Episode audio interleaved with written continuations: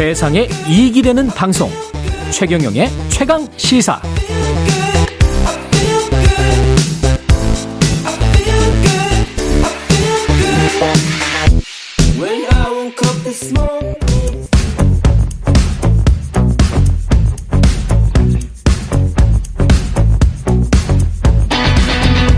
심리로 들여다보는 세상 이야기.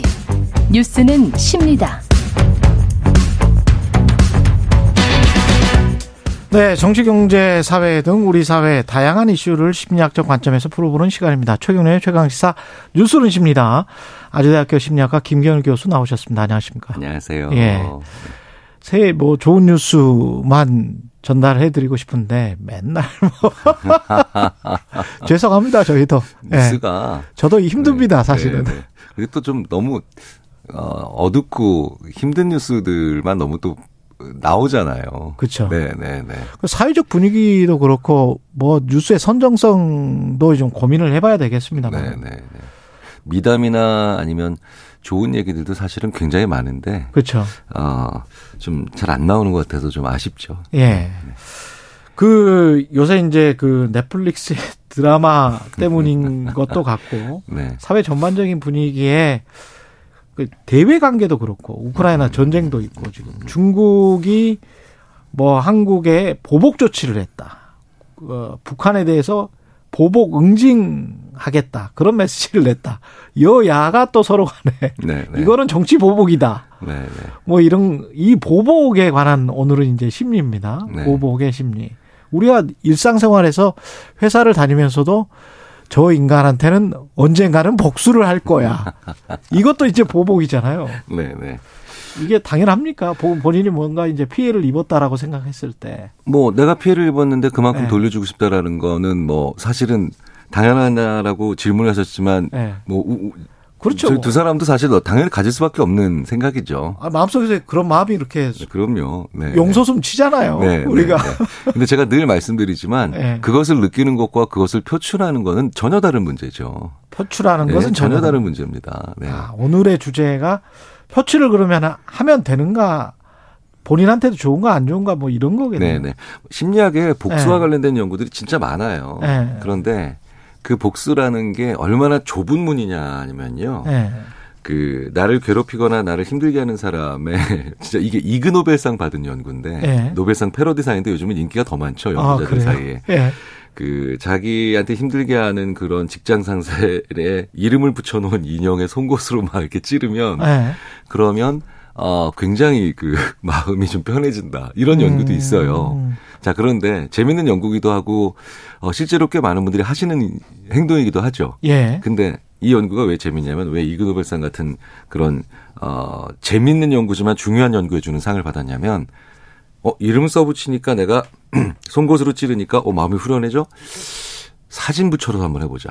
어. 훨씬 현실성 있게. 그렇죠. 그러니까 그 다음에 오히려 복수로 인한 후련함이 있는 게 아니라 마음이 더 불편해지고 심지어는 이거 누가 본 사람 있지 않나? 아. 불안해지고 이게 무슨 얘기냐? 복수는 그만큼 제대로 성립되기가 굉장히 좁은 문이라는 겁니다. 좁은 문이군요. 네, 그래서 네.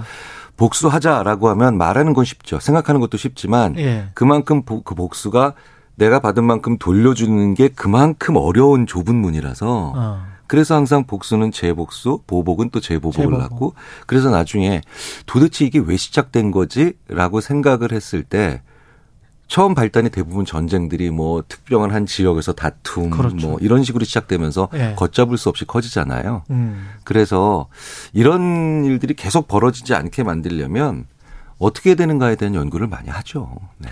아, 근데 갑자기 제가 영화가 생각나는 게 박찬욱 감독의 복수 시리즈 친절한 음. 금자씨 같은 그런 영화도 생각나고 거기에 반해서 미량이 갑자기 생각이 어, 나네요. 네, 네, 네, 네. 그러니까 그 사람한테는 이제 자식을 잃은 부모, 엄마 입장에서는 복수를 해야 될 것 같은데. 그렇죠. 복수하고 싶은 마음이 너무 셀 것 같은데 네네. 네. 감옥에 있는 그 원장이었나요? 교사였나요? 그 사람이 나는 하나님 믿고 어 죄를 사 받았다. 네, 저도 그 영화를 보면서 네, 용서 를 해주시더라 이런 이야기를 하잖아요. 네, 어, 영화 보면서 저도 그렇게 같이 화가 나 본 적이 처음 진짜 몇 개 기억이 안 남을 정도로 너무 너무 화가 나는 장면이잖아요. 네, 너무 너무 화나는 장면이죠. 근데 스스로 셀프 사면한 셀프 사면을 셀프 사면한 네. 아 근데 그렇다고 이제 스스로 복수를 하면 또 우리 마음이 또 안 좋은 거는 또 사실인 것 같고. 어 우리가 이제 여기서 복수라는 게 예. 적 응 그러니까 타당한 혹은 응분의 대가를 치르게 하는 거라고 하는 걸 복수라고 하기보다는 네. 약간 이런 느낌이 있죠. 즉각적으로 무언가 타격감을 주는 거죠. 그 사람을 아. 타격하는 거죠. 보통 이럴 때 복수라는 표현을 많이 쓰죠. 예. 그리고 최근 한간에 나오는 복수라는 말이 또 그런 느낌이 더 강하죠. 음. 그렇죠. 그러면 그런 거, 그러니까 응분의 대가를 치르게 하는 그런 복수 말고 예.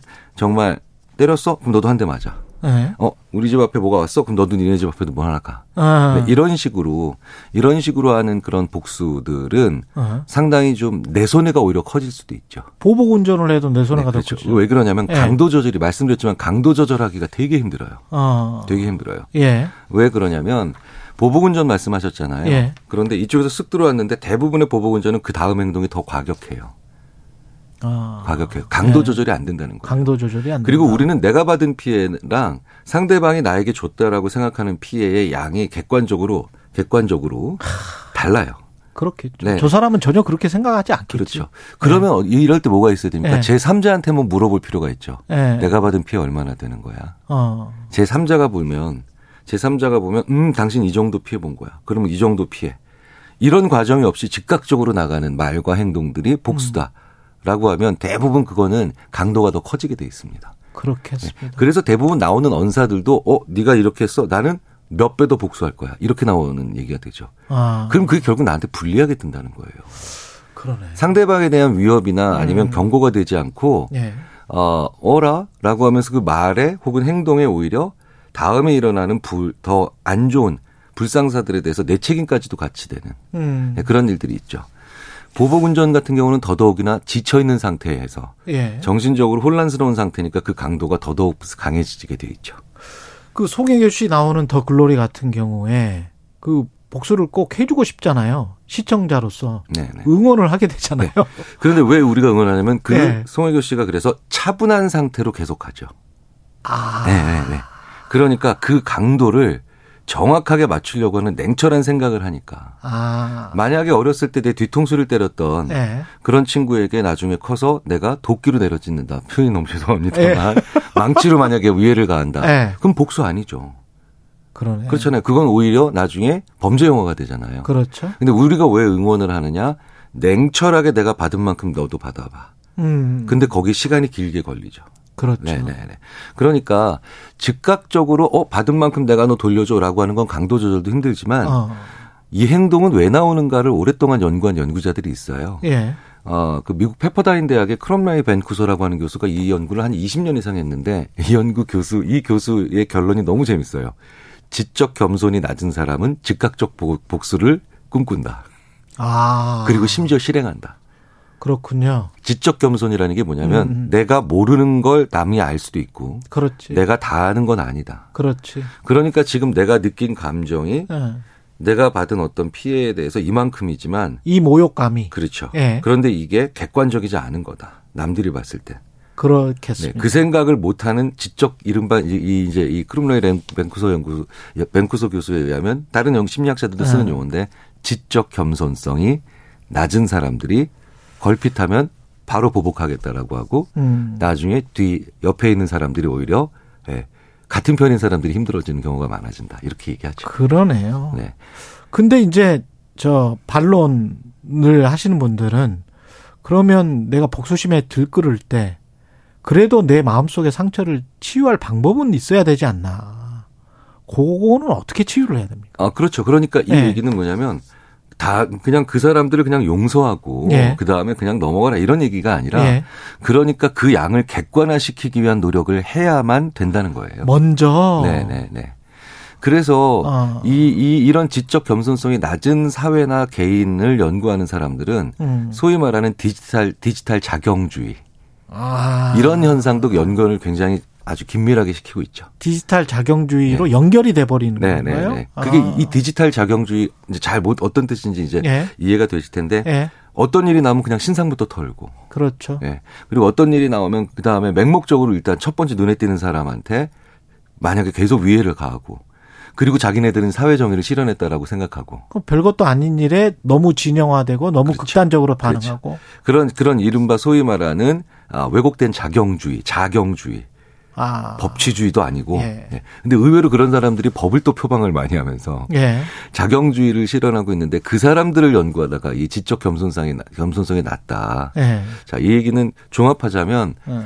아, 내가 모르는 게 있을 수도 있다. 그렇지. 그렇죠? 그다음에 아, 내가 맞다라고 하는 게 틀릴 수도 있다. 음. 사실은 그런 것이 없죠. 왜 우리나라가 너무 교육이 정답 위주의 교육이라서. 그러네. 네, 정답 위주의 교육이라서. 그래서 그러네요. 또 이게 다시 연결이 돼요. 뭐냐면 이렇게 지적 겸손성이 낮은 사람들이 자경주의에 빠지고 즉각적 복수를 하게 되면 예. 결과적으로 이게 어느 어떤 결과를 이루어지느냐 음. 교육만 있고 학습은 음. 없는 사회가 되더라. 아, 시간이 정말 아쉽다. 최경의 최강사. 예, 뉴스는 십니다. 김경일 교수였습니다. 고맙습니다. 네, 감사합니다.